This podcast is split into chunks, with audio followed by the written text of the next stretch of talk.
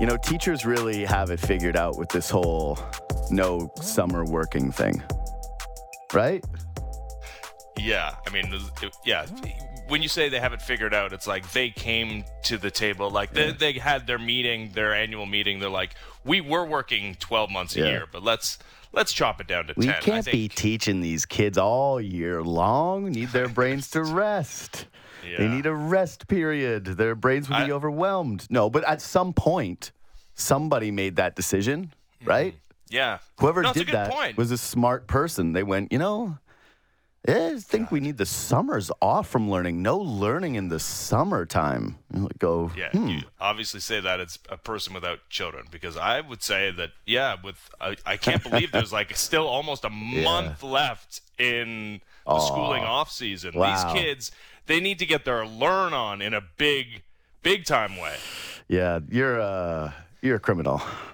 Goes by so fast. I, I've seen your boys grow so much, and here you are just wanting to be rid of them already. What a bad father. What a bad father. They're allowed to come home at three o'clock, Yeah. but like yeah, between the hours of nine and three, like yeah. What do you even do no, during that time? What do you even do? What are you doing?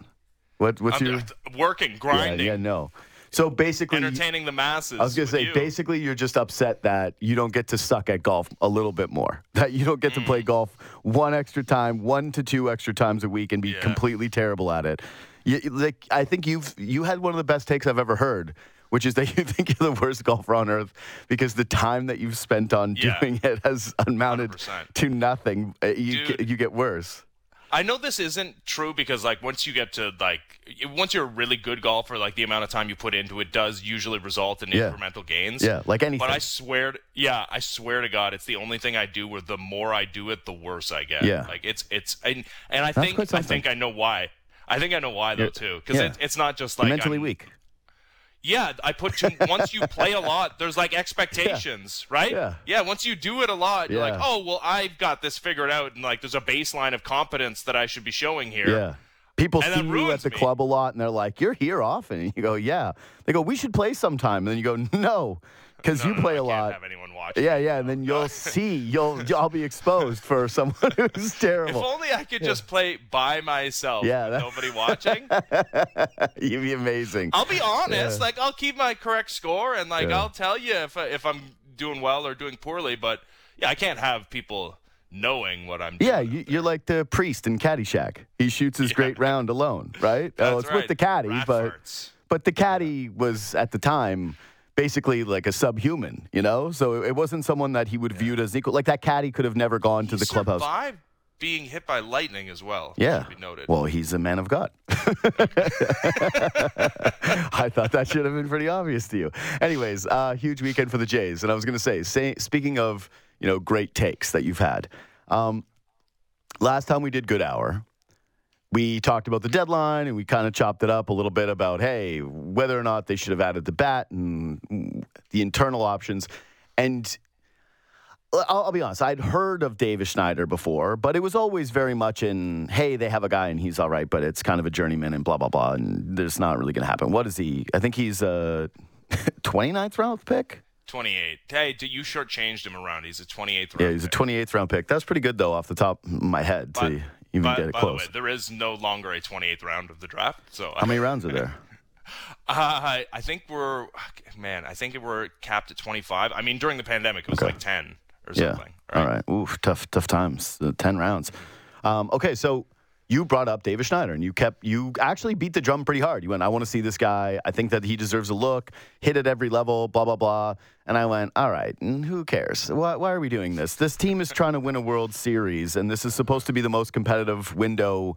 What in the team's history, essentially, right? Leading into this. That's that. Other than like You know, won a couple World Series. I know. I was going to say, other than the back-to-back World Series window, you would say in the modern era, right? This has been the I- most competitive window that they've ever had. The one where the expectations were the highest, leading into like the largest And- period of time.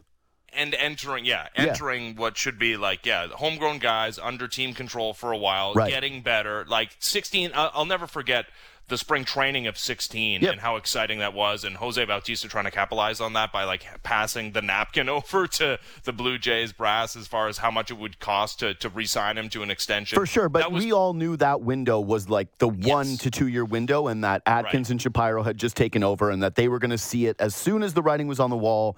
That one person aged, uh, uh, like you know, grew one gray hair. They were going to go, Yeah. "Yep, goodbye, everything's done. We're we're moving on to the, the very next thing." bananas were not green. They No. were definitely like yeah, a dark shade of yellow. Yeah. yeah. The bananas are like just barely turning yellow now. Like they're they're green. They're- yeah, no they're getting yellow. expectations. Yeah, they're well, they're not green at all. You don't think? There's a nah, maybe you know when it's yellow Davis Schneider's like a- only 24 now. Now he's Yeah. part of the core. Now David. That's yeah, all right. I will say Davis Schneider looked a lot like Davis Schneider against a real pitcher yesterday, but yeah, all I mean, yeah, the Blue Jays struck out everybody struck Yeah. out a hundred times. At least he took some pitches. Like I will say, I mean, and he hit a least he couple took of some hard pitches. You No, know, no, you no. know Ben. You know Ben's really invested in this kid now. That was the telltale sign of there will be absolutely uh, no real journalism being done here today by this guy. There will be uh, just nothing but Okay, so if you're just going to judge on the end result, you can do No, that. no, yeah, yeah, yeah, yeah. you know, he wasn't going to hit 700 for his major league career, and is still hitting like 550 uh, Sure. uh, during his major league journey. But no, you you have to like the the process that's led to the results early, and even like the post game comments where he's like, "Hey, I was looking for a fastball and I got a Mm-hmm. slider and reacted." Like, oh, he has a plan at the plate. Like how many of these Blue Jays hitters look like they step into the box with absolutely no plan? That's the so I don't know what a Davis Schneider is Yeah. over the course of however long his major league career is. He's a 28th round pick, so obviously at the outset nobody. He's, I mean, part of that might be size, right? He's five foot nine, that he he goes under the radar. But like you said, he's hit at every single level throughout the course of his minor league career. And the power is kind of a newfound thing, but he's hit 17 home runs, I think, across a couple of minor league stops last year. But he had 21 uh, when he was called up, which would have led the Blue Jays. So I don't know if the power stuff is real, but 370 on base percentage seems pretty real, and that that that does match the eye test that this guy can get into deep counts and and so much of hitting. And the thing that is so difficult to acquire once you get to the major league level is pitch and strike zone recognition, which I thought was the main reason why Vlad was a can't miss prospect. But just man, we have not seen it enough. Uh, this guy's had it throughout the course of his minor league career, and he's had to work for everything that he's achieved. And so far, so good. You can't, and he's got like positional uh, flexibility. He he fits easily into this Blue Jays lineup. Yeah, sure. Uh, I don't know about the defense all that much. I, I do think when we we're talking about like positional flexibility, it's kind of like yeah, you can put him in a couple of spots. He's not going to do it great in any, but yeah, it's fine. Um, he this this story reminds me so much of Chris Colabello. I said this to you yesterday, but and, and I know Colabello was older, right? He was Yeah, he I think 27 like- or twenty. No, he might have even been thirty. No, he spent like six years in independent league That's baseball. but so- that's what I'm. But even still, he was a guy who in minor leagues and who in independent ball. Like I remember his Twitter handle was CC Rakes, and that everyone said the same thing. Where it was like, this guy hits at every level. This guy hits at every level. He never got an opportunity, a real opportunity in the big leagues. And then 2015, he ends up being an integral part of the team. That I'm pretty sure OPS like close to 900 in his season with the Blue Jays. And yeah, whatever. yeah, History didn't. Justin Smoak's job, right? Yeah, no, it was he was he was massive, and so I, I kind of wonder if this guy can be that to the Blue Jays. This unexpected shot in the arm, someone who actually ends up stealing a job. I feel like what we saw. At least, well, how could you not say that given how hot he was? But you're right. The approach and just the, the look and the confidence at the plate and the way that the teammates were celebrating him with the babe stuff, the way he kind of carried himself in the post game. I love that he looks like Julian Edelman, by the way. It looks like he's like Julian Edelman in disguise as a baseball player. I'm like, yo, so like this is this is the same guy. I I, I don't know. I, I feel as though if that's the case, that could really be a meaningful something. Not to always draw parallels to 2015, but yeah, that I thought that that was kind of an appropriate one. Yeah, Colabello was 31. Yeah. Okay. Uh, so he was he- older. Yeah. I remember played- he was he was definitely more of a journeyman. Yeah, well, I mean, independent ball. Like he started his professional baseball career in ind- independent ball. You want to talk about 20? Like Chris Colabello wishes he was a 28th round pick. He was undrafted, right? In a Major League Baseball draft that had 50 rounds. Uh, so yeah, he had to put himself on the map, hitting wherever they would take him, which in his case was was independent ball. I I I like the the comparison for like the the single season analogy. It was a guy mm-hmm. that maybe you didn't anticipate impacting your team and ends up being a big part of it. I, I, I, I'm trying to like guard myself against getting too optimistic, but like I, I said again, he's 24, and like the idea that he's maybe not a mainstay at the top of your order. Like this is a guy that like in his third game was hitting third for, for a team with World Series aspirations. Yeah. And then hitting leadoff yesterday. Yep. Like I- think those are unrealistic expectations. But could he be like a guy that keeps the lineup moving? Could he be I mean, in your could he be like another Whit Merrifield, although he brings a little bit different skill set? Whit Yep. Merrifield's not a big walk guy, but um you know, you maybe you substitute the the hits for for walks because that's the other thing Davis Schneider hasn't really done. I think he's a career career 250 something hitter in the minor league, so m- mm-hmm. most of his on base value does through come through the the walks, and he's got a little bit more power. At least he's shown in the minor leagues than Whit Merrifield. Can you get like a secondary Whit Merrifield throughout the hmm. course of your lineup? I don't, I don't think that's an unrealistic expectation for Davis Schneider. Well, here's the thing. I, I just, to me, it's just be better than the guys you're replacing. That's A- it. And and this is this is the worst timing for this possible because Cavan Biggio was the sole reason. Well, not really. The pitching was amazing yesterday. Ryu was great, and then the bullpen came in and was solid until Hicks gave me a near heart attack, and I sent out like probably. I don't know, 85 negative Hicks texts to people. I yeah, just- I don't respond to those until it's over. Yeah, yeah. I was not. I, let's just say that uh, so far my experience has been very much like I think I want to smoke cigarettes again. You know, I'd like a cigarette right now while I'm watching Jordan Hicks. Um, but yeah, Davis Schneider, can he bump the odd Cavan Biggio day, right? Maybe not anymore. Maybe Cavan Biggio turned a corner last night. Maybe now he's a really important guy on the team. Is he going to bump the potential of having a Dalton Varsho day against a lefty? That's where I mean, to me, it's not even just a lefty. When I was envisioning, when I was, I think I might have even Mm-hmm. brought it up to you in uh, last week when we talked about this after the deadline, that this team was it, it looked so anemic offensively against an Orioles team that okay had like major league caliber starting pitching, but it, it wasn't exactly you know Cy Young winners coming coming through the, the bullpen door. No, but I thought that those guys did pitch very well, and I was Sure, frustrated too. and you're right, the pedigree. Very, and I know Yeah. Jack Flaherty is throwing like the hardest fastballs he's thrown all season. You know, Jack Flaherty was money in the bank. I told you that. I said to everybody that would listen, he's the man. He's a dog. He's a playoff guy. He just needed to be somewhere where it was competitive, and he was going to be Jack Flaherty again. He's the man. Anyways, the offense looked so bad throughout the course of that series, and Mm-hmm. and there was so little that you could do internally, right? Like the and the deadline had passed, and you know there there was the, it was kind of a desperation play looking Mm-hmm. at the minor leagues and wondering who could help this this Blue Jays team. Kind me, of. yeah, like, Definitely a desperate. Yeah, And was a- who knows how long Kevin Kiermaier's out after cheese gratering his arm? But yeah, I mean, looks like Dalton Varsho is going to be uh, a mainstay in center field here for at least the, the next couple of days. Whit Merrifield and, and Davis Schneider sharing time left field, second base. I mean, that's that's that's that's my lineup. Like, I don't I don't see why you need to, to mess with that for the time being. And, and it would, I mean, just because he was what 0 for 4 yesterday, I, I think he's right No, back in yeah, there who- yeah. today. Of, of course he is. Of course he is. You're you're finding out more of who he is, and yeah, they that they better beat the brakes off this Guardians team, especially if Ramirez ends up getting suspended throughout the course of the series. suspended, But yeah, Yeah, no. appealing. Yeah. But uh, if I don't know how long the appeals process is going to last for this, they're like, I, I don't even understand how long it is. Like, hey, you you you knocked that guy clean out, and I, and he got suspended for more yeah, games. yeah, exactly. Which we we thought we were being the most reasonable people, and Jose Ramirez was like, "No, I want to hit." It's like that Tim Yeah. Robinson sketch. He can hit you. that's Yeah. what he. That's what he wants is to be able to hit. Uh, anyway, so yeah, I'm with you. I think that you run Schneider out there. I, to me, I'm still fa- I'm letting Varsho face righties. And I think that the defense is still worth it. He, he is. He's a good defender. I think that the defense has gotten a little overrated. I don't know how they calculate some of these defensive run save stats. And I go, hmm, I don't, You Yeah. know, that, I mean, he's been very good Yeah. in left field. Like nobody's going to question the defense, and he's a defensive upgrade over Whitmer. But I'm like, how could you be the defensive run save leader in left field? Like that's the way I don't understand. Well, yeah, and you know, so much of his value Uh-huh. in in this defensive stats that uh, I've looked up. Uh, and it's, I think defensive run saved is the one that you can't. No, sorry, it's the outs above replacement one where you can't parse what he gains in center field and what he gains in left field. And every the, the reason why he is evaluated as such a great outfield defender, at least in the Statcast version of Mm-hmm. the defensive metrics, is like the limited amount of time he's been so good in, In the center, limited times right? he's played in center field. yeah, it's like yeah. overwhelmed everything. Right. And here's the thing: like it, you mentioned Chris Colabello. Whit Merrifield's not Chris Colabello in left field. I understand it. Like there are times where you benefit greatly from Dalton Varsho's defense. The difference between the defense of Dalton Varsho and Whit Merrifield is does not supersede the de- the difference the offense. in offense yeah, between no, the two. no question, no question. I, I'm totally with you on that one.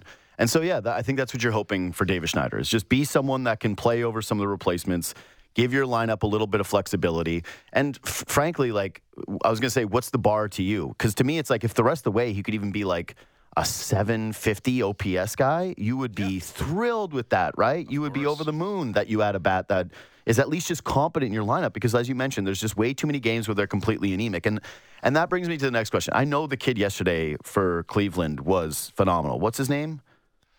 Oh, what, Sanders? Uh, uh, yeah, Williams. Williams. Yeah. Okay. Anyway, he was awesome. Like it was very, very fun to watch him pitch. I can't even remember how many strikeouts he had, but it was just Twelve. inning after inning of dominance. And then he goes seven strong.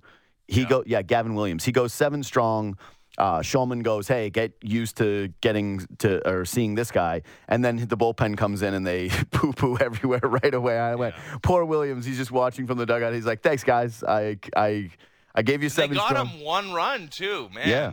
Disappointing. No, that was it. So, yeah, uh, good for him that he pitched extremely well. But it did make me wonder how much how much stock are you putting into the offense from the Red Sox series? Because I, I was going to say that to me, the take is Davis Schneider actually he, already worth it. Like if he just gives you that Red Sox series, given the import of it and how great he was and what a shot in the army is, even now if he's a bum and he gets sent down to the minors, I go, that was a hugely successful season for Davis Schneider that he came up at this time, hit two home runs, had nine hits. games. You don't think so? Against the Red Sox that were like, you know, nipping at your heels and, and were right there, could have leapfrogged you uh, ahead of a bunch of games against like horrible baseball teams. I said it was the most important series of the season. And I said until the next one, but it was. There's no question. And I think the most important series of the season before that was the series immediately preceding it, the four games against Yeah. the Orioles in which they couldn't score. Yeah. But no, you're absolutely right. There's an alternate reality in which they get swept by the Red Sox. They're outside of the playoff picture, and the Red Sox are like this team that nobody believed in that didn't get reinforcements at the deadline and all of a sudden has like this this playoff fairy dust sprinkled all over their heads. Instead, they pound them into sand. And is is Fenway Park like a very hitter friendly environment? Sure. Is James Paxton having a, great season? Did they have a great approach against him, like swinging early in counts? Absolutely. I, I, I don't think like all of a sudden the offense is fixed because you go through that series. Like I, I think is what you're alluding to that like maybe that's just kind of a blip uh, on the radar as far as the way this offense has looked all season. Like I don't. I don't think we're back to this this offense looking like a top five in Major League Baseball. They are top ten though, like pretty much across the board. They're a top ten offense, and and what's held them back has been the hitting with runners in scoring It's the most thing. important part. It's fine. Yes, absolutely. But yeah, unless you believe something different, Yeah. like is happening with with their um the process when I they do. get in those situations, which like I, I'm open to hearing. To, And I was tweeting about that last week about how their strikeout percentage goes way up when they're. Mm-hmm. Hitting with runners in scoring position, which I mean, if you thought that they were going to regress just on the nature of like, hey, BABIP or you know the the line drive percentage or whatever, then I think the counter argument would be then why are they striking out more in those situations? Um, but yeah, th- th- this offense is not all of a sudden because they scored a quadrillion runs in three games against the the Red Sox. Now some some great offense. I will say, as far as like that being the most important series of the season to this point, like I've been all season long. I'm I'm thinking about how this ex- expanded postseason uh, field, like whether there's going to be crappy teams in the playoffs, and obviously the, whoever wins the Central, and it seems more and more like it's going to be the Twins because that Guardians team stinks. Um, that that team's going to stink, and I do think like. I mean, the Mariners are playing this ridiculous baseball right now, but outside of the Mariners, like the Red Sox clearly stink and uh, they have serious internal problems there. The Yankees are abysmal. The Angels like haven't won a game in in a week and a half. They've actually lost seven. Like everybody stinks outside of the Mariners now. Like I think it's it's the Blue Jays and Mariners. Everybody else I, I mean, maybe they got a, a, mm-hmm. a shocking run in them, but I think those are the two teams that we that the only two teams that we should be caring about in in this in this American League wildcard field now. I think Boston stinks, but I will say, having you know prepped for them on Friday and having done a Red Sox series, that they have been one of the most you know Jekyll and Hyde teams in all of baseball. Sure. And and they still have a, a, decent run differential, right? Like there's this plus thirty yep. versus the Yankees, who are zero. You know, yep. the Yankees are. I, I'm with I'm with you on the Yankees. I don't think they're anything. Obviously, the Angels are cooked. Cleveland, yep. you just watch that; it's done. They were sellers anyways. Like they they are yep. just you know taking a knee. They don't even want to try to uh, fight with the Twins. I think that the Mariners, the Red Sox, will still be kind of relevant and hanging around, and especially since that they have that tiebreaker with the Blue Jays. That that scares me just uh, like a, a little bit. You know, that's why it was so huge that they actually ended up beating them and pushing that gap to something that was meaningful at five games, right? and and why I was saying you need to bury the Red Sox, you need to change the perspective on the season. I like this quote. This one was from Chris Bassitt, who remember when the Jays signed Chris Bassitt? Um, I had on Dallas Braden. And he talked about knowing him and what a dog he is, and how he's just a quote machine, competitive guy, like awesome guy. And he's had a couple recently. Like, you know who he reminds me of a little bit? Is when the Leafs, they had their locker rooms that just had nobody that was going to say anything with that was worth the damn, right? It was like quiet Tavares and Matthews who didn't want to say anything, and then a bunch of petulant guys who you know were annoyed that they were even uh, questioned about doing anything. And then there was Jake Muzzin, and Muzzin would come in and just kind of dole out the the serious. Uh, the actual team atmosphere, the expectation thing, like wasn't afraid to give a, a soundbite to the media. I feel like that's been Chris Bassitt lately. Is like he'll he'll give you a morsel, he'll give you a something, and like the, the, did you hear the one about the approach the other day against the Orioles after the Orioles series ended and he went yeah they got a really good approach I'm not going to give you much more than that but he basically alluded to the fact that Baltimore is yeah has a better strategy at the dish than the Blue Jays do and then this one was good quote the Baltimore series was embarrassing for us. I think they just straight up outplayed us. And I think everyone took that kind of personally. And then we came in here, and obviously everyone knew our struggles versus Boston, but it was more so just like, listen, we're going to get the job done. We're not going to play like this. We came in really focused for this series and we did our job. So now we've got to do the same thing against Cleveland, end quote. And, and that's what I'll say about like, to, I don't know, round out this conversation about was there anything that we actually learned about Boston? I do want to see a little bit more of that focus, a little bit more of that fun, a little bit more just, yeah, winning baseball. They looked lethargic. There was some really bad vibes around the Blue Jays when they finished that Baltimore series. Whether it was the Springer storyline, whether it was just like where Vladdy was at with that, his approach at the plate, like the bow injury, it just it kind of all seemed like it was unraveling a little bit. And the beauty of that Red Sox series was, and why I was so happy about the Babe Schneider story is it just felt like it gave the Blue Jays a reason to be having fun all of a sudden. They were hitting, they were tearing the cover off the baseball. They beat the brakes off of a rival. They had a kid come up and have a really fun stint. And now I want to see if there's any carryover there, like from yeah. not just the offense, but just sort of the the personality and the. Uh, yeah. Well, like we talk about the outs on the bases, right? And I want to see some of that stuff start to sharpen up as we hit the stretch run. We got what eight weeks left to baseball, six weeks left to baseball. Yeah, August would be a good time to stop making stupid outs on the base. It would be. Yeah, for sure. Yeah, that would be a smart thing. It sounds to me like you're a man that wants to bring back the home run jacket. That they're not having no, enough fun. No, no, that's they, not. They they went too far in the opposite direction. I agree that with they, that. They, I I don't disagree yeah. at all. I think that, that, they they like part of the pressure of this team. I wonder outside of the gate was that they were like, we're professionals, professionals, we're professionals. Yeah and then part of that led into this. You know, I, I don't yeah, know. Yeah, man, it's it's all great when you're going really Yeah. well, right? When you're playing good baseball and you're hitting home runs and you're living up to your potential, being super serious and being like the the like no nonsense club. That's Yep. great. Yep. That it's a long season, and that does not happen for 162 games. So like Matt Chapman never smiling, Bo Bichette never smiling. Dalton Varsho seems like a pretty professional guy, which is great. Like you want pros on your baseball team. Brandon Belt does seem like a, a loose dude, but yeah, Yeah. I think I, I've Funny, Brandon Belt those looks so mean, but by it's like he seems to be the fun guy, yeah, Yes. the the funny guy. So yeah, he's got a little bit of that. What people say Kawhi is, but I actually don't believe because I think that everyone's just a hostage to Kawhi, and so they have this. He's like a dictator where there's propaganda, and so people have to be like, he's the funniest guy. He's so funny. he's the funniest guy. All right, let's see you do stand up, Kawhi. Yeah, yeah, on, exactly. Open night. And Open whenever night. anyone tells a Kawhi like he's so funny story, I I always go that that that's this one went. That's you know. All right, I guess. I guess so. Anyways, uh, no, dude. Even to kind of build off of your thing, I really. So I was thinking about this the other day. I think that part of the reason Varsho stinks so badly is that not only did he come here with the trade expectations, right? Of hey, we traded our top prospect for you. We're putting you in the cleanup spot, which he went. You guys have seen what I do, right? Why am I in the cleanup spot? And they went, no, no, no. We think you're gonna be a stud. But I think that there was this air of, hey, you're, you know, the missing piece and you're going to make us more professional. And so, what kind of fun is that when he's being asked to do too much offensively right out of the gate, but then also he's supposed to be kind of one of the faces of this new maturity plan? It just seems like a lot of pressure on that guy. There was an absolute ton of Yeah. pressure, and he's lived up to it. like yeah.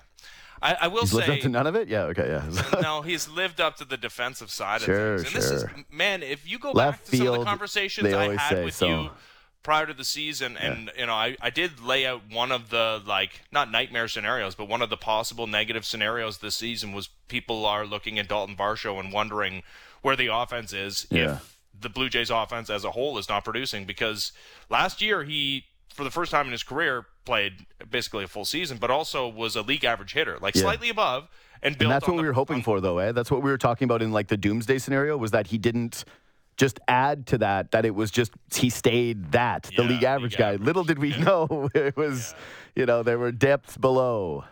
I will say that there is still plenty of time to turn the season around. Like Hell yeah. was hitting seventh in August Hell last yeah. year, right?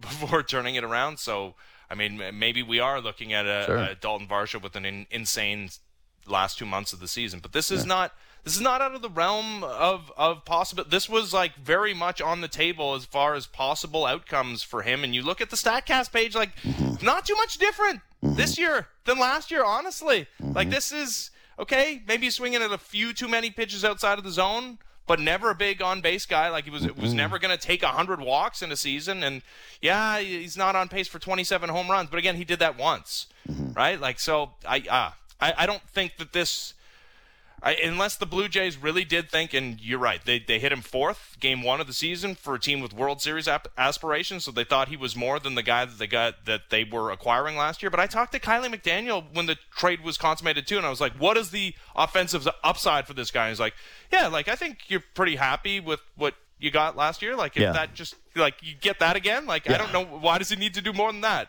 Yeah. Anyway, I yeah, not to relitigate that one because I know we've done it a million times, but it just it to you know attach it back to what we were discussing is to me the story of the Red Sox series was it just it took a little bit of the pressure off.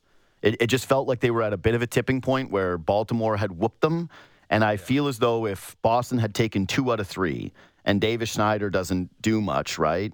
There's an alternate reality here where you're feeling like, oh my God, the Blue Jays are starting to now let the season completely slip away and that they go into a funk and that, yeah, the personalities in the room, who knows, but yeah, the pressure starts to get to them in a different way. And to me, that's what I'm saying. The story of the series to me about the Red Sox was not the offense because I, I'm with you. I think it was a great offensive series.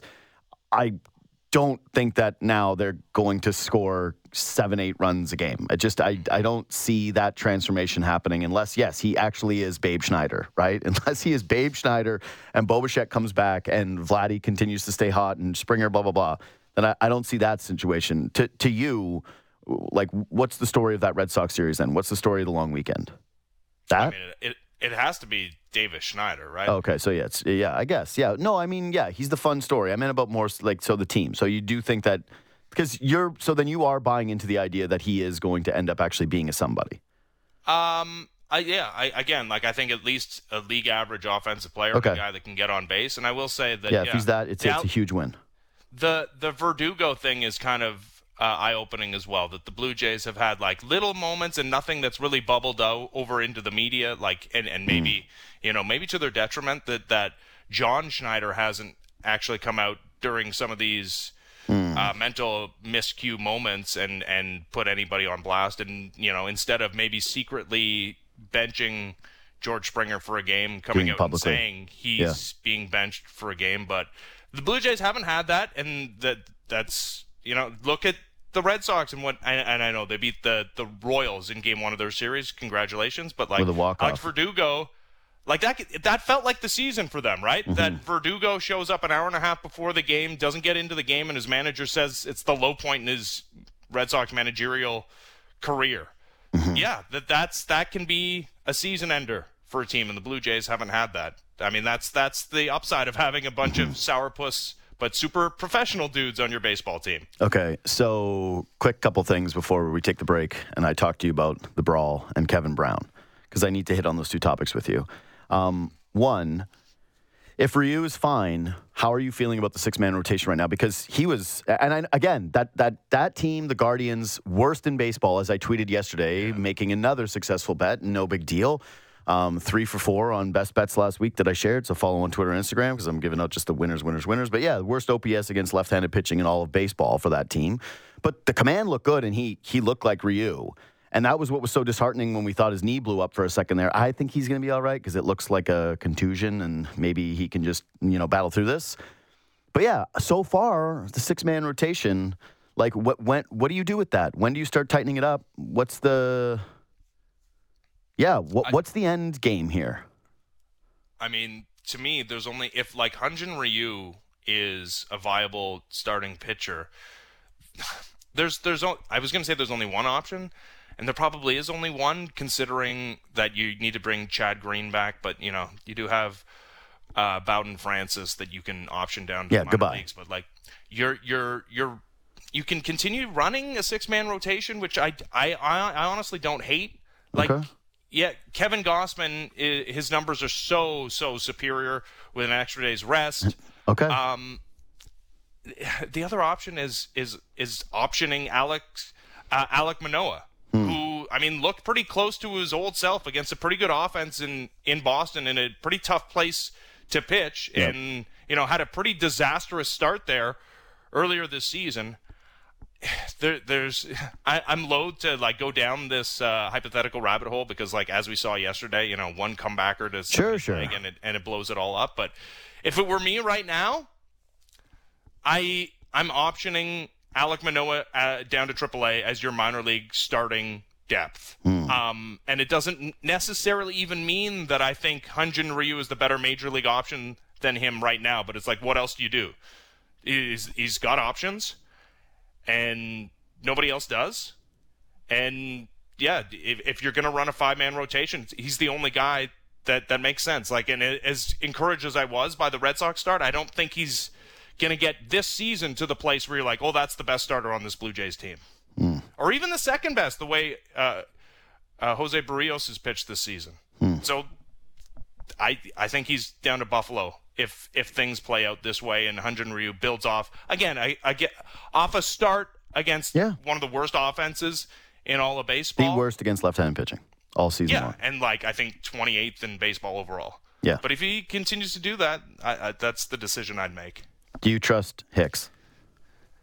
Well, I trust him to throw 102. Yeah. I also trust him to walk a bunch of dudes. Like Yeah. that's what he he arrived with that mo. Yeah. That he strikes out a bunch.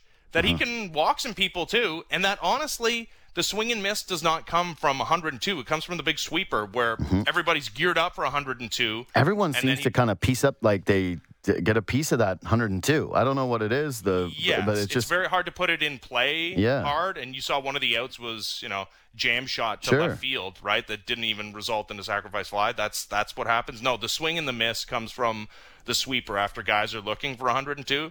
But also, yeah, sometimes he's going to throw 102 at your kneecap. Yeah. Uh, sometimes he's going to throw four wild ones. But since you know April with with St. Louis and Yeah, to, yeah, yeah. I I've guess the first base April side of the, stats, the yeah. rubber thing. Like, yeah, he's he's been more in the zone. Do I do I is he like the best reliever in baseball? No. Uh-huh. Is he a pretty damn good option? I'd still say yes. He's gotten the job done. Save for like his his Blue Jays debut, he's gotten the damn job done.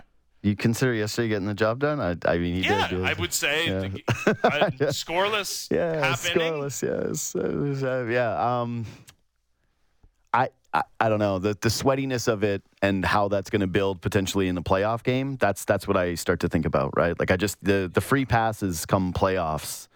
That that scares me a little bit more now after having seen him a couple of times up close and personal. You know, it just. But the thing is, if if he didn't do that, he'd be the best reliever in baseball. Yeah, right? like but if he- he, didn't but- walk people. yeah, but he does, and Yeah, yeah, exactly. that's what I mean. why he's not he's not Mariano Rivera. He's Yeah. just like a good back of the bullpen reliever. I, I just wondered if there is a scenario here where come playoff time, yeah, uh, like Chad Green, I know it's a lot to be putting on what the scoreless outing now in Buffalo, but it looks like he's coming up now, right? And you should be at least somewhat optimistic about the player that he's been.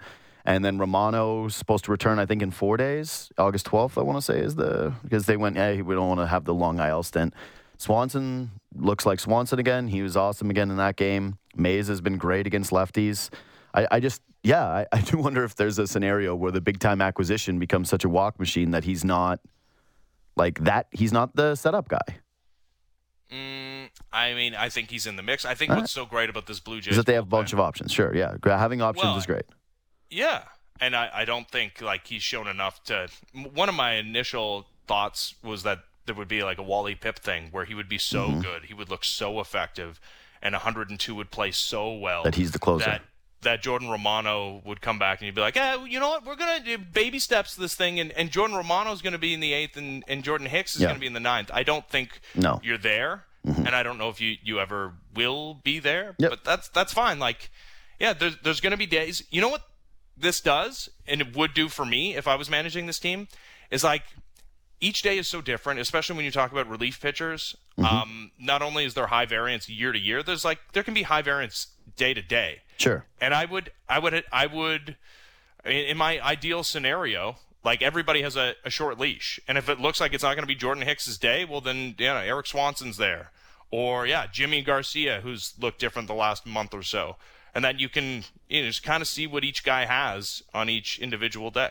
You, mm-hmm. you're not locked into necessarily your your your eighth inning scenario for Jordan Hicks. Yeah, except for you are locked into how many outs that they need to, or like batters they need to face, and you Sure. are locked into the fact that your offense. We also like, believe the reason they made this move is that they're anticipating playing in a bunch of tight playoff games and not, you know, destroying teams.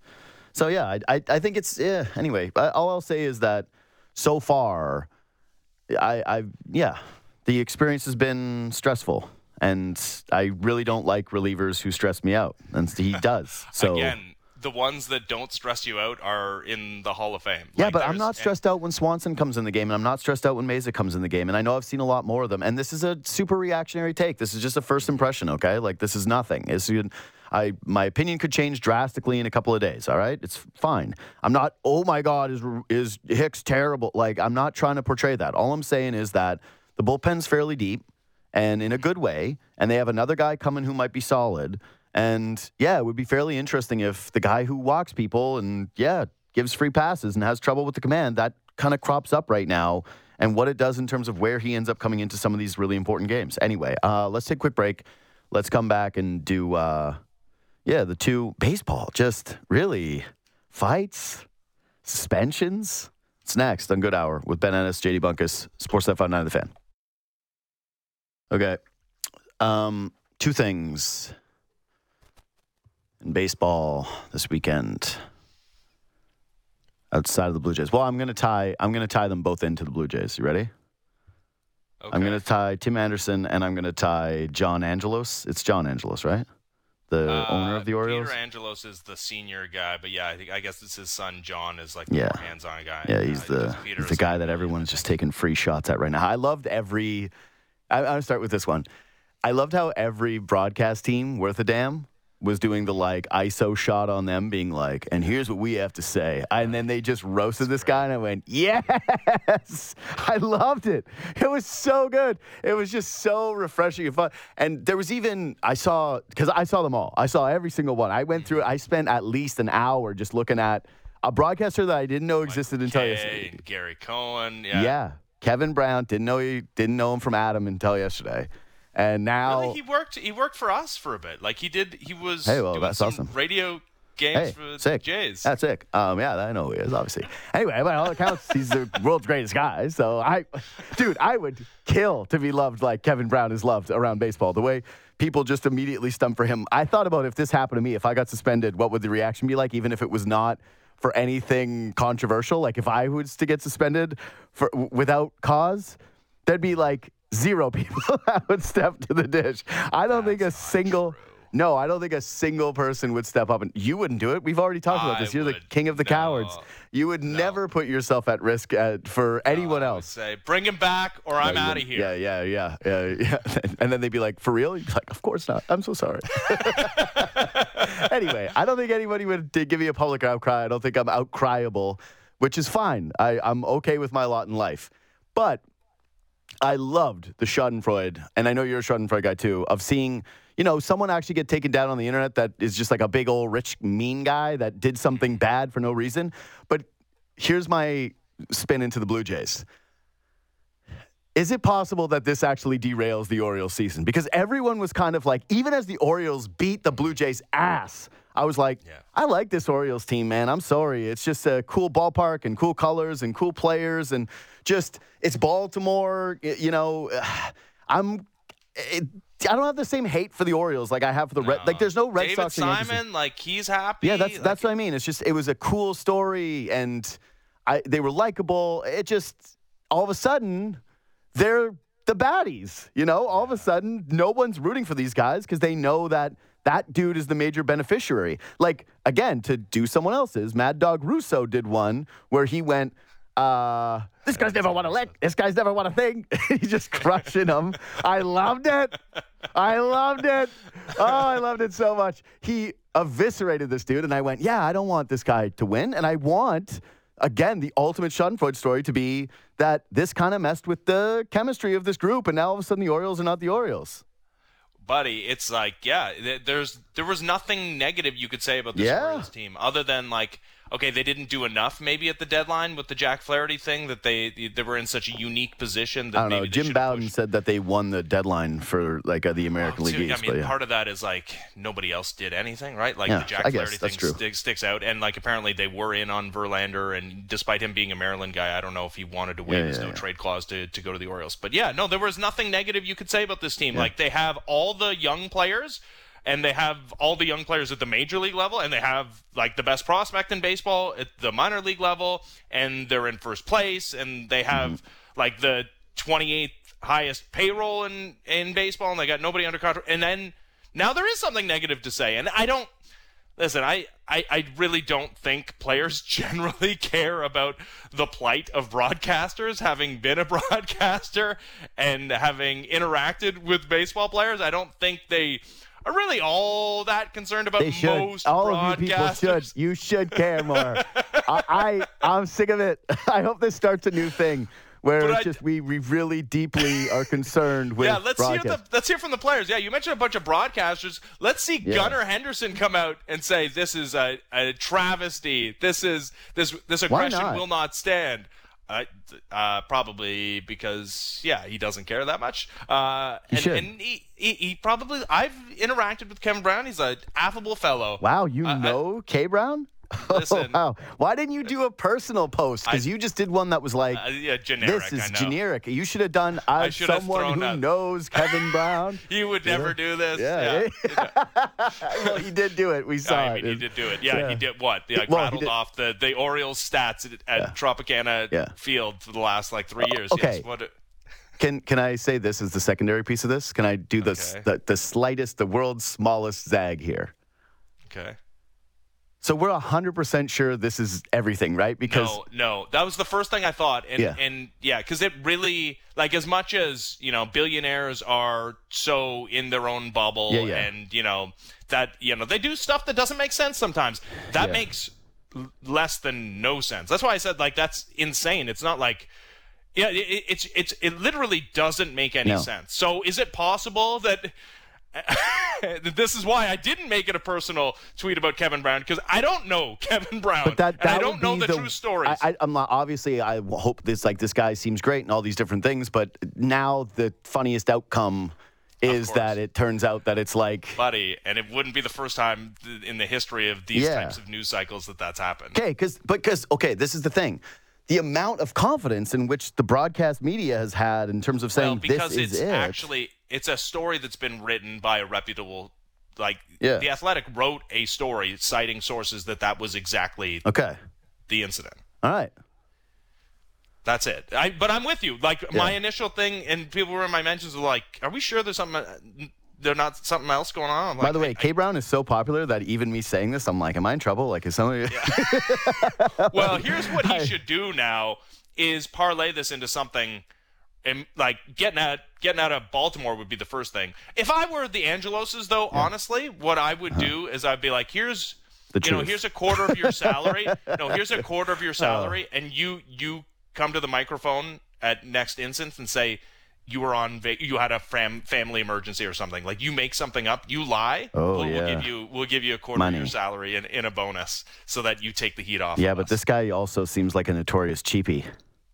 yeah. And he's a weird dude in general. Remember, he had the run-in with another reporter. At he he held like his only public interaction on That's Martin right. Luther King Day.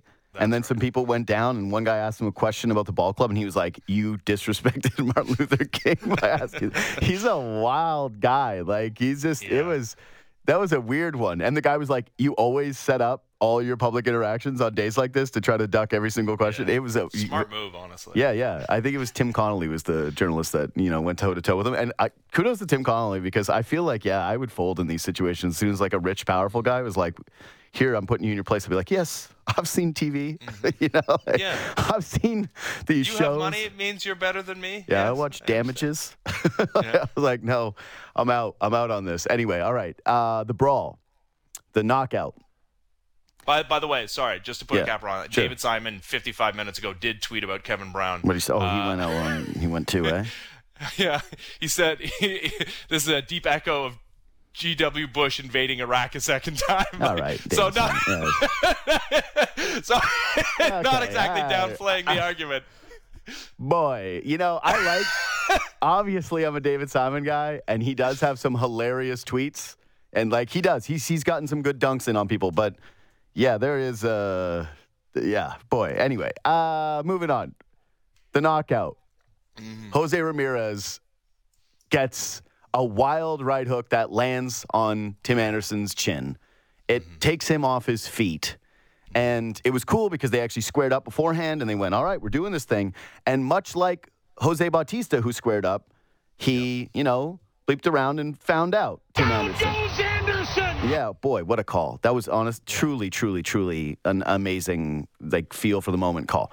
Um, is this a good thing or a bad thing for Jose Bautista? Like that, that we this is what I'm saying. It's like we're right about to put him up in the level of excellence, and then immediately before he goes up in the level of excellence, we're all reminded of one of his second most famous play to the bat flip, which is him getting knocked out by Rougned Odor. And he says he was like, I'll never forget Bautista being like, "Yeah, he didn't knock me out. I'm a tough guy." I was like, if uh, I think it was Adrian Beltre, who was it there that like didn't hold you up, you would have gone down to the ground too, much like Tim Anderson. But you did. You got held up, and it's not as bad of a knockout. This is now the number one. It's the most recent. Or is this a good thing for Bautista because now this is the one, and no longer is he the guy that got like punch. What- He's not the go-to reference for this anymore. For the next time that it happens. I, I think it's the second one, and and Okay. I think I, I I'd like to, to think maybe that Tim Anderson understood that it was Jose Bautista Level of Excellence Day upcoming this Yeah, month, and it was like you took a this dive is for him. This is I you know I want it to be I want to clean the slate for Jose Bautista, and you know right. what a weird scenario that Elvis Andrus was like front row Yeah, seat for both. for both incidents. Yeah. He's yeah he's like the Forrest Gump of, of guys getting punched out on a baseball diamond. Yeah, if you see Elvis Andrus, get out of there. Get out of there, you know? He's, he's, he's the Grim Reaper for guys who are about to get knocked out. Anyway, all right, I appreciate your perspective on that one. We got to go. Um, we're going to do podcast only portion today, so keep the fun going. Ben Ennis, uh, you're on later today. Thanks for making time as always, buddy. Subscribe and review the podcast. Uh, we will see you over in the podcast portion.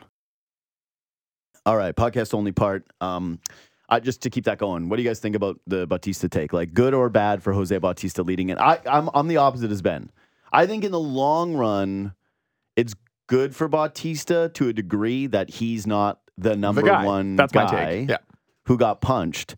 But I also think that his punch is so iconic that if anybody else does get punched, they're still going to roll the tape of like it's Anderson The like and top Bautista. ten list will always feature Bautista or Yeah. whatever. The like flashback pack will Yes. always yeah yeah. yeah. And- Jesse and- Ventura's got the worst one though, for sure.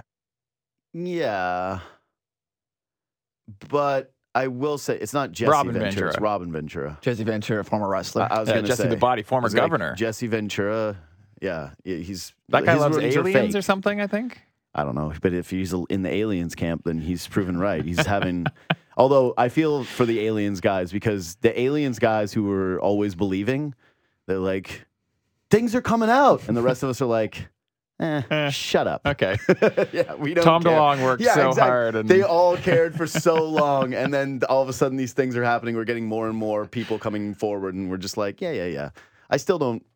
I'm not buying the alien stuff. I, I just I'm not. it wasn't. It was too. It was too many degrees of separation. it's too yeah. Anyway, back to the fight. Yeah, I'm kind of like Yeah. it's good to not be the guy who Yeah. got rocked in a baseball fight. You know what I mean? He Yep. is no longer the guy. Yeah. So that's good. But you're right. I mean, and especially like in this city and Next for weekend, fans, of- yeah, Saturday, like people, people are gonna. Re- that's one of the things you remember about Bautista. yeah. He crushed homers. The bat flip's obviously number one and will forever Yeah. be number one. But also taking one square on the chin from Yes. tiny little Rougned Odor is also Yeah. in the mix. Yes. there's no, uh, there's no like iconic call for the Jose Bautista one either, where they have that for the Tim Anderson one, right? That Anderson call. They're swinging. Down goes Anderson. I Anderson. mean, again, just see it feels Down like an goes Austin stat. Anderson. And that, like, did you look this up, or Oh, is this just good. something like you're Dude, saying? what's the call for the Bautista one? what? What's the call for the Bautista knock? I, I don't. I don't know. It happened a long time ago. Like that's yeah, why this when won't be like, forgotten ever. This call. I, I, I don't know. I yeah, it's not as drastic as that one. It wasn't as big as a part of the story, but I yeah. Anyway, I'm not going to disparage the call having not heard it, and ha- like that is the number one Austin stat where it's just like, and they didn't even have a call. I'm like they didn't. no one even talked about it on the broadcast. Um, yeah, I just think it's a not the best thing leading into his weekend. That it, the timing of that people are now immediately a week away, they were like thinking about that with Bautista because he just wants the one thing to be the Mhm. bat flip, Mhm. but it's two things. It is two things. Bautista's two most famous highlights It's are two things. hitting that bomb and getting hit. Yep. That's just a fact. There's no other secondary Bautista clip that comes anywhere close. I'm Correct. sorry. You can't find me a run saved or another bomb or another clutch hit. It doesn't matter. Yeah. Showing It's- off his cannon no, from right. it- yeah. It was that those are the two. One A, no question. One with a bullet is the bat flip. But two is the punch. That's right.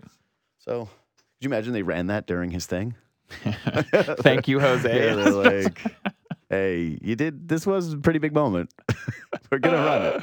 We're gonna put it in there. Maybe someone will find the call. Look for the call, Austin. Like now you have to find the call. It's it's part of your duty to find the Bautista getting punched call. It's gonna be there on YouTube or so. Actually, no, baseball's pretty militant about not They're having stuff on YouTube. better, but they were terrible. Yeah. That's such a weird thing. Yeah. Not wanting to be on YouTube. Not wanting people to see your Yeah. stuff. Hey, people could see your stuff. Like, no. We want you to Head on over to MLB.com slash video. all the all the kids are going to MLB.com slash video. that's where they all go. Uh, anyway, that's not the only brawl. It's a fighty weekend, the long Fighty weekend. weekend. We were Yeah. fighting. Everybody's scrapping. We were swinging. yeah. Where was the riverboat one? What was that? That was like- Montgomery, Alabama. Okay, yeah, right. That was That was insane. Everybody saw it. Normally, you guys know me. Normally, I don't talk about videos on the pod. yeah.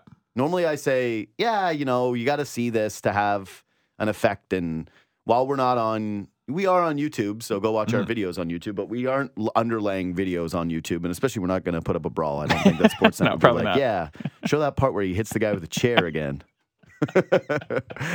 and show that in your video. Uh, I okay. I have. I still. I, I got to admit, I've seen the video a bunch of times. It was one of those things where everybody shared it. Yeah. The timeline was popping. Yeah, full, full, full, full, full, full, full. Um, but I still don't really understand the brawl. So I've read a couple articles on Okay, it. yeah, so I have like a some? loose, Yeah. yeah. I got a loose Yeah, fill me in. explanation. So it was at the, it was at like the, the river port area of Montgomery, Alabama, where a lot of like boat tours are go out of and, and whatever. And essentially what happened was there was a river boat employee hmm who was confront. Now people don't there's they don't know why he was confronted, but several people confronted this riverboat employee and started coming after him, and things got aggressive, and that was the starting point to the whole thing. So people don't really know like what started the argument, hmm but that's the circumstances what was going on. Apparently, one of the things I read was that the employee was telling them that they had to like move their boat to because they were docking something else. and the guys, you know, three guys started going after this this one guy, and Those guys deserved it. a hat flies in the air, and all of a sudden things are things are popping. The- okay, this is what I love about the video. Is it is just immediate and brutal justice. like and and I don't know, there seem to be some people who get swept up in it that I don't know if they were originally involved or Yeah, what the it seems situation like is. yeah, yeah, like, yeah. It seems like people were like- coming out of the crowd. Yeah, it just sucks if, you know, you were standing there not really doing anything and you're like, "Oh my god." They're like, "You're with them." And you're like, "No, I wasn't." Yeah. They're like, so "No." speaking of that, there's one video that I just saw like 20 Yeah. minutes ago because like now people are isolating like five second clips of the whole right. Yeah, Like, yeah, but I we're like the doing one the where they put film. the isolations all with the main. Hundred percent. But I just saw one where there's like one kid Yeah. who just like runs away from everybody and dives in the water. Yeah, and I it looks saw like that. he's just like, I'm not involved in this. I am swimming. No, not the kid who swims across to get in the mix. No, no, I know. There's a guy that abandoned ship and jumps into yeah, the water. and he's like, I'm I- out of here. Dude, here's the thing. That's the only guy with a brain. Oh, yeah. At all. And okay, I, I'm a big believer of like you have to stand up and fight for your group. And so like some of the guys that were like running in and going, you know, like if your buddies are getting beat In the mix, yeah. you have to try and help. You can't just run away even if you think you're going to catch a beating too. Like you just because the the potential of it getting worse is lessened by your present there, right? Oh yeah, and there's only one answer. There's only one correct answer to the question: Do you have my back? Yes, exactly. 100%. But those three guys beating up somebody all together Oh, and yeah. kind of taking shots and thinking like we're a tough gang of guys jumping one person. Like I hate people who jump, you know? Like Oh, a yeah. group of guys, it's not one on one, it's three guys punching someone, hitting them in the side of the head, kicking them when they're down. That to me is about as abhorrent a behavior as you can have in a society. Like it's just awful, awful, awful stuff. I don't think that's tough. I don't think that's a fight. I think Yeah. that's a jump. And I think that's trash. And for those guys on the boat, when it's like everybody starts coming down and looking at them, Oh, yeah. and they're on the boat, and you can hear the one lady where she's like, "They're scared, they're scared." I was like, "Oh yeah, they are definitely scared. I would be terrified. I would have said we all need to jump off the boat and go swim, Sure. right away, I Or fire up the motor. Let's get out yeah, but I think that's kind of what they were trying to do, and then it was just like, no, no, no. This is going to take. This is going to require something a little bit more. Like this is adding an element of danger to this. Just jump off the boat and swim away. But yes, they get the justice immediately, and I just enjoyed oh, every Oh, yeah. second of it. Where I was like, you guys deserve this. You jumped somebody, and that's the worst part. Normally, a group of guys, jerks, jump someone, and nothing happens. Nothing becomes of it. Yes. they get away with it. Maybe one of them, you know, goes to jail or you know gets in trouble with the law. But usually, a situation like that, it's gonna end up with those guys being like, "Remember we beat that guy? Yeah. No, this was a grave Oh, miscalculation. it was so great. It was so great. The only part that I didn't like, but also did like, was the guy with the chair. Okay, so the chair, obviously, a big portion of this conversation was obviously going to yeah. be about the chair guy. That guy First off, apparently he's like an old guy. What do you mean? Apparently, I Sorry, it in the he is an old guy, Yeah. which is adds a whole other Apparently, were wrinkle. like, he's so- allegedly, No, dude. allegedly, we we're alumni of Centennial Sports Journalism. We know how powerful the word allegedly is. Yeah, but I will say this. I like to think, okay, this is my justification for this guy. I like to think that that guy has dealt with like a lifetime of racism down in Alabama. Sure. And he's just like, here's my time, and I got a chair, and I'm just, I'm taking out everything that's happened in my life that sucked on oh, you he people. is just because he is just swinging and going for anyone that's around. No, he, dude, he hits the lady. Yes, that's he the, does. That's the part where you're like, whoa, she's just a downed lady, and that's the hardest, cleanest one he connects. I don't think that she'll ever be the same. That chair is, we're assuming, like a metal folding chair. Yeah, or a yeah. I think it could. I assume it's a metal folding chair, but I feel like it could have also been one of those. Although it didn't break. I was gonna say it could be wood. That was the so when I was wa- I like the first Either time way, I don't want to get hit by a wooden chair No, or no. a aluminum chair. The I- first time I'm watching that, you're kind of just like, oh my, like this is crazy. No, it took me like four watches to really like fully grasp the. the chair, the ramp up to the chair is just like all of a sudden you're in a yeah, I know. you're in the what the f am I watching territory. Yeah, no. It really, it, dude, it really is. Uh, it really is Anchorman. Like, Brick, I think you you killed a man.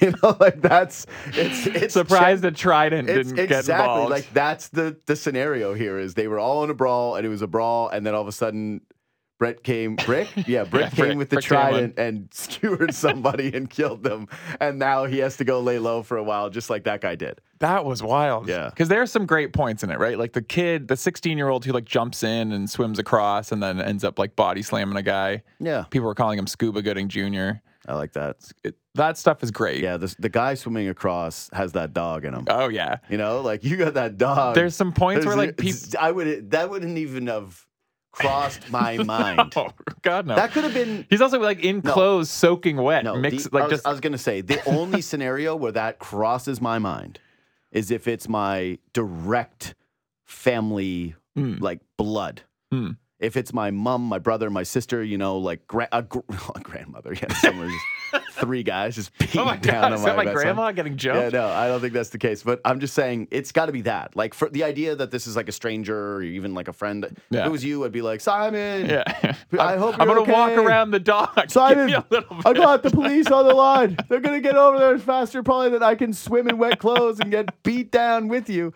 Anyway, yeah, the brawl was very intense. All right, what's next? Let's, lots of fights. Yeah, August long weekend. Friday weekend. Um, speaking of fights, Jake Paul Diaz. Yeah, okay, that's what I'm saying. Let's keep it going. Fights. Um, I didn't mean, watch you it. watched? So I did no, watch. I watched the highlights. You watched it, eh? Yeah, I did watch, I was at a barbecue and I was having no, fair drinks with enough. people. I- And I mean, the only reason I watched it, like, I was Yeah. off. We were heading out of town the next morning. My wife was working, so it's like I was at home and figured, why not? I just knew toss it on. exactly. This is the thing. I knew exactly what it was going to be. There was no. I had no illusion that Diaz was going to win the fight. No. Like It, I, let me tell you, it was weird because like Diaz is like such a weird fighter, and especially like he was like fake wobbly at times and No, stuff. It was like it. just such a weird watch. But yeah, I mean, Paul's just got to fight boxers at a certain the point. one the boxer one, he eh, like, and like yeah. you know, Tommy Fury is like a, I guess he's like a box, but he's not like a box. Like I'm now, I left that being like, oh yeah, like he has no chance against actual boxers, like beyond no chance. no, but that's this is what is this is why I'm like tuned out of it. One is Totally. I didn't want to watch Nate Diaz lose in a f- boxing match Mhm. because I was like.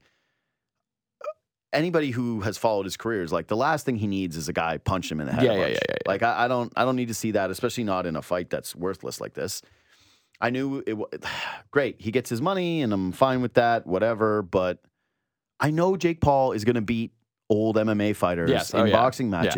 And like We don't have to do Diaz, that anymore. Diaz is a freak in terms of being able to get in shape, and you know him and his brother being able to run, and you know throughout their careers. But now he's an older guy. Like it's not the same when he shows up and he's got like the milk bag body at Yeah. 38 years Yeah. old, and Jake Paul is in his physical prime Yeah. and knows how to box and has just been training on how to box. And even like when they did the whole, you know, he's like, "Oh, we'll fight in MMA and I'll fight you," and it's like, if even if they do that, there's going to be some kind of rule that they end up putting into place, and who cares about that even too? Yeah, like yeah. the thing I love about the fight game is not like the sideshow elements. The odd time, this is fine when it's like a point of entry, but now we just we know what this is. Yeah, yeah. One guy is still making money, and they, dude, it's going to continue because I saw that this was the second most bet on fight since what was the first one? It was a big boxing match. Did You see that stat, Austin? Yeah, this this fight took in so Oh, much sure. money on the books. I think a lot of people did bet Diaz because, like, a lot of people still believe, oh no, this guy's actually more of a boxer and like he has good hands. Yeah. And you're like, dude, MMA is not No. boxing. But the casuals will not realize this. They just see two names and people want to see Paul and they're hoping he gets knocked out by somebody, blah, blah, blah, blah, blah. They they keep they're gonna keep buying it. And I think that it'll continue to happen. As long as he can still get names that people are somewhat interested in that are at the end of their UFC careers, this will continue to happen. I, I really believe it. I just want Paul Fury too. You know, I don't even want, but it's like, why do I want that? There's two boxers. I mean, I want it because I'm a Like- Tommy Fury fan because of his Love Island run. Yeah, that's what I was going to say. As I'm on the record no, for. but that's it. It's like, in fact, the last thing I want is Diaz or sorry, Paul Fury too. It's like if if you're gonna do that, just watch real, Real boxing. boxing. Join Austin. He'll tell you. Like, Austin, what's the next fight?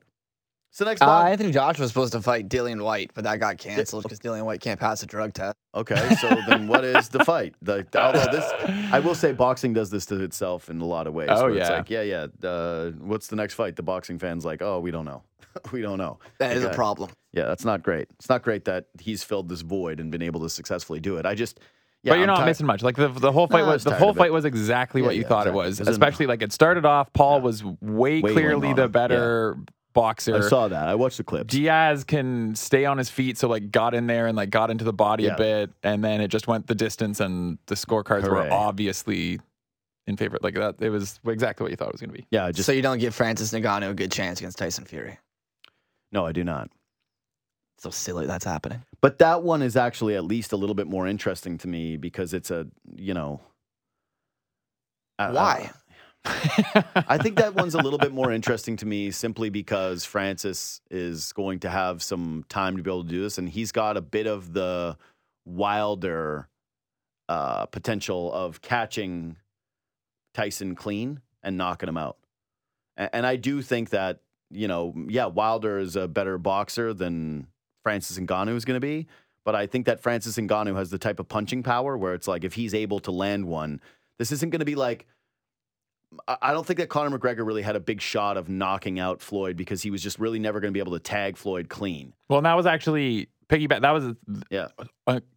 a hundred percent the case in the Paul Yeah. Diaz thing. Like Diaz was never ever like he just doesn't have he didn't finish any punch. Like he was never going to knock out. And Jake the Paul. other part of this, Austin, where I feel a little bit better about Fury and Ngannou is that Ngannou's story is so inspiring, and the guy is going to get such a big bag of money that I look at it and go, yeah, yeah, you're you're kind of like still in your prime. You're trying to test yourself in something new, right? You're taking a really tough challenge. I talked about this with Ariel, and I, he made sort of this point. He's testing himself uh, in the most difficult way. He's not diving in against some, you know, trash boxer. He's going right at the the best guy. Yeah, the guy who beat like Vladimir Klitschko. Yeah, like that's what I mean. he's, He's the going- greatest boxer maybe right ever the guy, lived, and never so- lost. Like I think he's gonna get destroyed, but man. that- it's not even gonna be I, close. I think so too. I'm with you. I'm just saying that I think it's admirable that he's testing this. I think good for him that he's getting a huge bag of money and that this will, if he does get embarrassed, this will end his like quote unquote boxing career. He'll go back to MMA. But he got screwed over by the UFC dude, and he tried to fight Jon Jones, and he tried to make money there. It was tried. He fought through that injury in the Ciryl Gane fight. Remember that? Like, I don't know. I just kind of feel like this guy is he's due. Whereas with Jake Paul, it's like Jake Paul's not a real fighter. Tyson Fury is a real fighter, you know? And Diaz isn't preparing for that fight in a serious way. Like, I think Ngannou's going to take this seriously. He's going to really train for it. Diaz showed up looking like a bag of milk and did not care, much like everyone else who's taken these fights, other than maybe Tyron Woodley, who looked like he took it like somewhat seriously. yeah, but even like Tyron Woodley's hands were horrible. Yeah, his of placement, course like it's he such a different man. Of- sport. no, dude, it's I, of course the sport is different. I'm just saying that there have been guys like Ben Askren who showed up completely Oh, out of yeah. shape, was not taking it seriously whatsoever. You know who took it seriously? Who?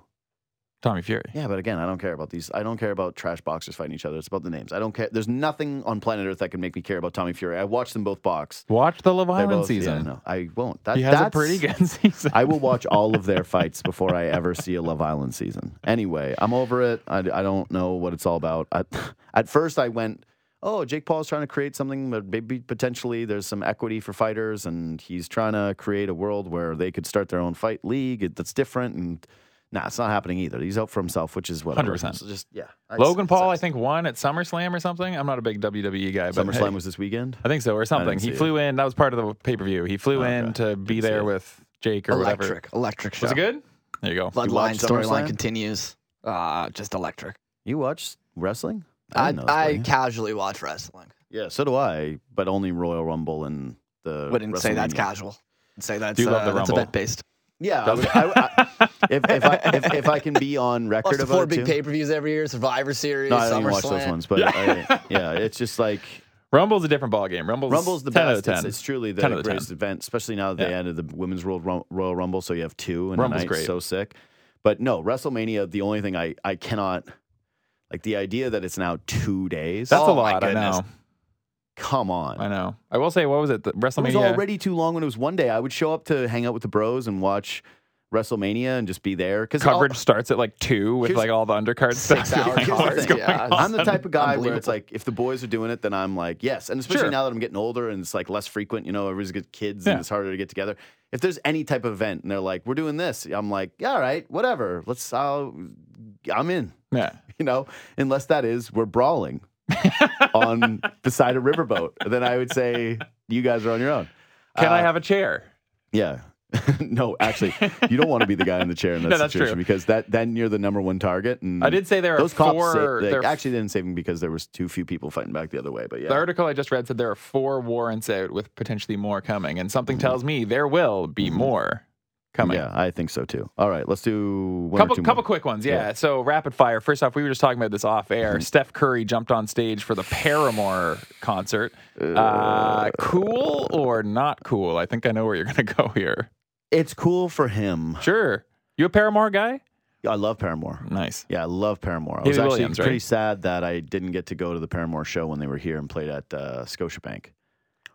Uh, I think it would be cool to see like Steph Curry up on stage. If you were a fan of Steph, just the, like people are always like, "Oh my god, a celebrity!" Like it adds Yeah. to the night. So there's something about that that I think is cool for people. But yeah, he jumps on the microphone and he's just there. He's kind of bopping around, and I, to me, I'm going. Yeah, it's a little it's a little cringy. It's it's a little cringy. I think that and and you see this like LeBron's done this where they jump on stage with like hip hop Yeah. artists and you're at a show. So there's a cool factor of seeing someone in real life where you go, "Holy crap, Steph Curry's at my show," or LeBron James is up on stage at my show. I just and I do think Paramore fits into this. I do have respect for the artists where I go, "Really? Like you want them up there doing this thing?" So like, that's what I was gonna say. I would be such a like a you know prima donna that like if someone was at Yeah. my concert, I don't want a bigger No. star coming on the stage with me. You're but here Paramore, for me. But Paramore does get a ton of social media clips and people see it, so whatever. But it was Also like, true.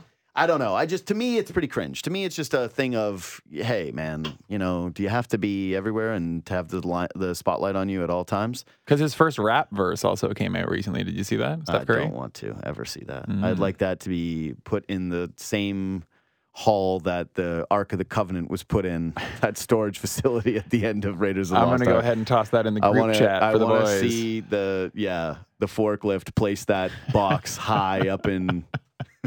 no one finds it ever again. Anyways, what's next? Yeah, Uh, tough. this one wasn't in the show sheet, but quickly, uh, a couple clips this weekend floating around of more hockey players at weddings. It's been a big hockey player at weddings Mm-hmm. summer. There was Johnny Gaudreau on someone's shoulders. There was uh, Bergeron and Marchand were doing some sort of little dance routine. Yeah, I, I can't. I can't express any care. what type of wedding guest are you, though? Is the question. A drinker. I hang Yeah. out at the bar and I drink, and then Are you a dance floor guy? yeah, if I Hard dance floor? Uh, not like I'm there the whole time, but I'll Okay. mix in some appearances. No, I'm chatty at weddings, and like that's the thing. I like to talk clearly, and so I'm a hang out near the bar and converse with everyone. I you're wanna, meeting new people. You're not sticking with like the- your group, but you're No, I'm definitely not a group sticker. we're And branching out. We're talking to people. Flat out, I had a breakup because I was at a wedding paying no attention to my date because I was mixing it up with everybody, and she was Love that. pissed off. And she was like, "What the hell? I have a, like you never even." Did you she really- know You got, anyone? you got broken up for not paying No. attention to somebody? What? She broke up with you because you weren't paying enough attention No, it her. wasn't the sole reason, but it Ah, was okay, a, it yeah, was that- a that- big part of a fight that I'd led a to a lot of trouble breakup. then. Yeah, it was a big part of a fight that led to a breakup. And that was me at a wedding, you know, talking with everybody and kind of abandoning her. And yes, she didn't know anybody at the wedding. It was a wedding I was friends with people at. And so I was socializing a ton and catching up with a bunch of different people. And yeah, I was just drunk. And I was, I was like, Yeah, ah, yeah. but that's who I am at a wedding. I chat with every single person essentially. I'm going to meet your aunt at the yeah, wedding. yeah, yeah, okay. Like gotcha. I, I'm gonna meet everybody there. I'm gonna have a chat with everybody there. I'm gonna drink a whole hell of a lot. Yeah. And yeah, I'm gonna spend a little bit of time on the dance floor grooving too. I'm a dance floor guy. I like to hit the dance floor. Yeah. A lot. What do I you like do? to- Waving I wacky park- inflatable tube? Yeah, I mean, I'm not. tall, Look, the, the, the moves aren't good. Yeah. There's some two stepping, some pretty basic two stepping. right. I'm, I'm the type of the whole time with most your girl. of it. Yeah. Oh yeah, yeah. So There- you and your girl hit the dance floor, and you two just stay there the entire night. A lot of it. I mean, No, like not the much for me. entire, but Yeah, most yeah. of it. And there's a lot of so You there's drink enough. There's two step. Well, so that's what it is. It's one of us tags each other out, goes to the bar. You know what I mean? Comes Yeah. back. But there's a lot of two stepping and a lot of jumping. You know that like that jumping on the dance floor yeah, move? that's the, that's so funny. It's like because that's like uh, every that's white guy wedding exactly. is always uh, shout Yeah. because it's just like that's the one dance. So it's like people know how to do the dance to it. Yeah, and like we did low, a dance. a it's like we're, how long are we gonna have this at weddings? It's fun because like the last wedding I was at, I really it was a really really fun version of us doing shout, but nine times out of ten I'm like, "Oof, this part of the evening, fine.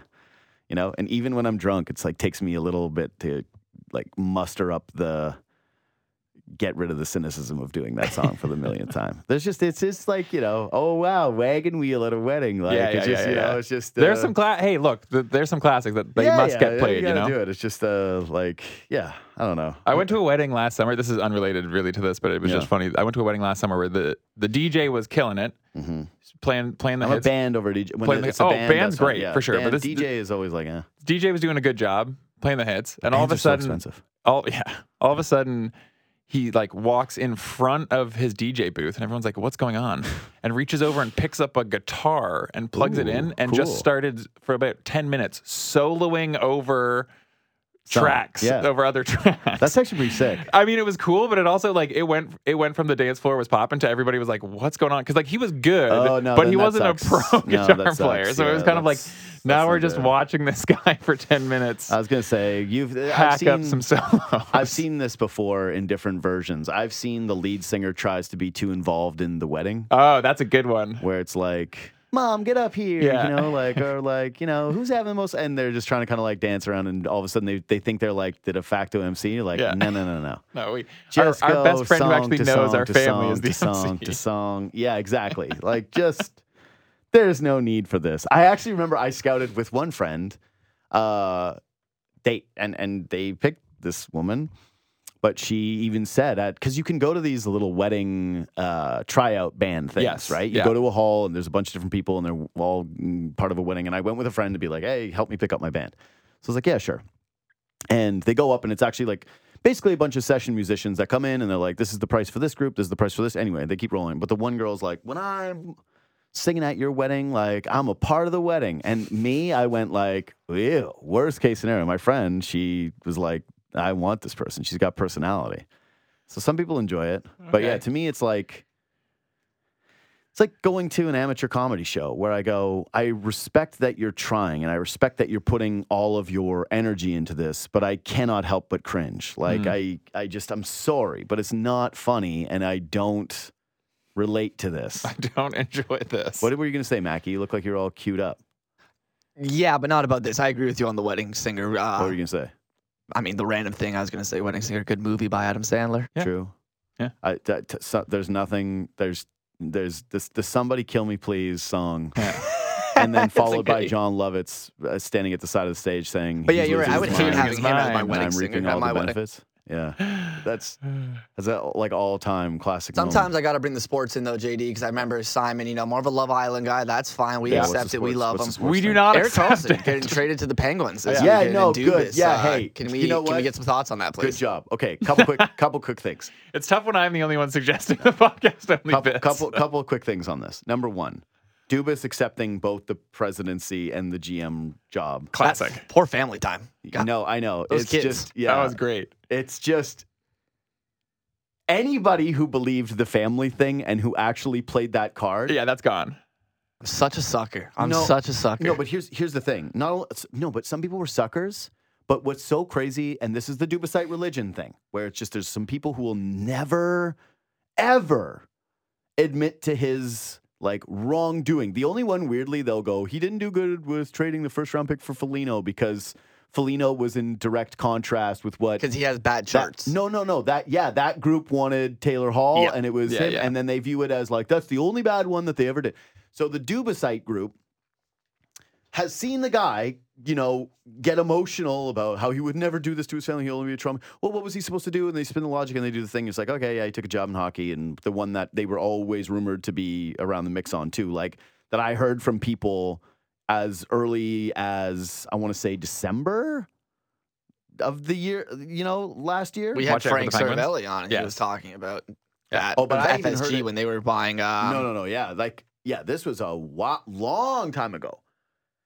So he ends up going there, but then he takes a even bigger role, something that's you know being the president. You're supposed to be doing all kinds of different stuff now. So it's like okay, less family time. And he's like, oh, I'll also be doing the GM anyway. It's just it's so ridiculous, and you can understand the frustration.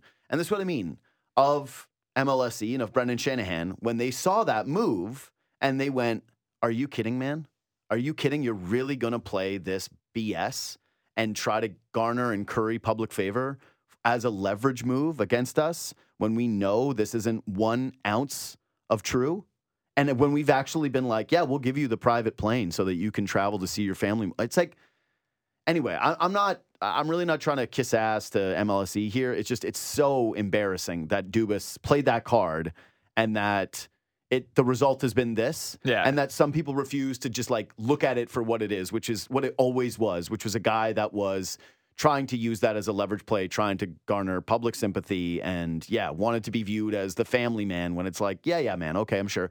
Anyway, he's probably a fine dad, he's probably a fine husband, but d- you don't get to being in those jobs by having your priority number one be your family. I'm sorry. That's why he is where he is. Priority number one is his job, which is fine. I'm like that too. I want a career. I want a job. I'm geared that way more than I am for family. I understand it. I don't judge it whatsoever. But I also don't go out there and cry like, I don't have time for a family because I, anyway, uh, moving forward, the Karlsson trade. I kind of like it. I know that everyone wants to crap on it. I just think it's decent. What I will say is it's interesting that Kyle Dubas, with all of this time with his core four, whatever, is deciding to kind of go back to the well on this, that they only retain 1.5 mil, and you bring in Karlsson, and you now have an aging Geno Malkin, an aging Erik Karlsson. It's an old roster. dude. It's very old. It's an old roster. And to me, I will say that it reeks of the Yankees, where you go, no, no, no, you you can't have the oldest roster in a sport and then expect to have success. I just the, here's the thing: Do you really think all four of those guys come game 14, game 15, game 16 of the Stanley Cup playoffs are going to be in tip top form and they're all going to be healthy at the same time? They're all going to be solid and they're all going to be contributing. Like, I don't see it, man. I just don't see it. I do not see that scenario. But here's what I like about it is that they're playing for the ring this year and they're going, you know what? Sidney Crosby's done a lot for this organization. And what could help this group more than this at that cost? You get a first round pick and a second round pick, and it's money, you know? And you moved out what, Granlund? What was the meaningful piece that came off the roster? Petry? Like, you just added the Norris Trophy winner. Mm. Okay.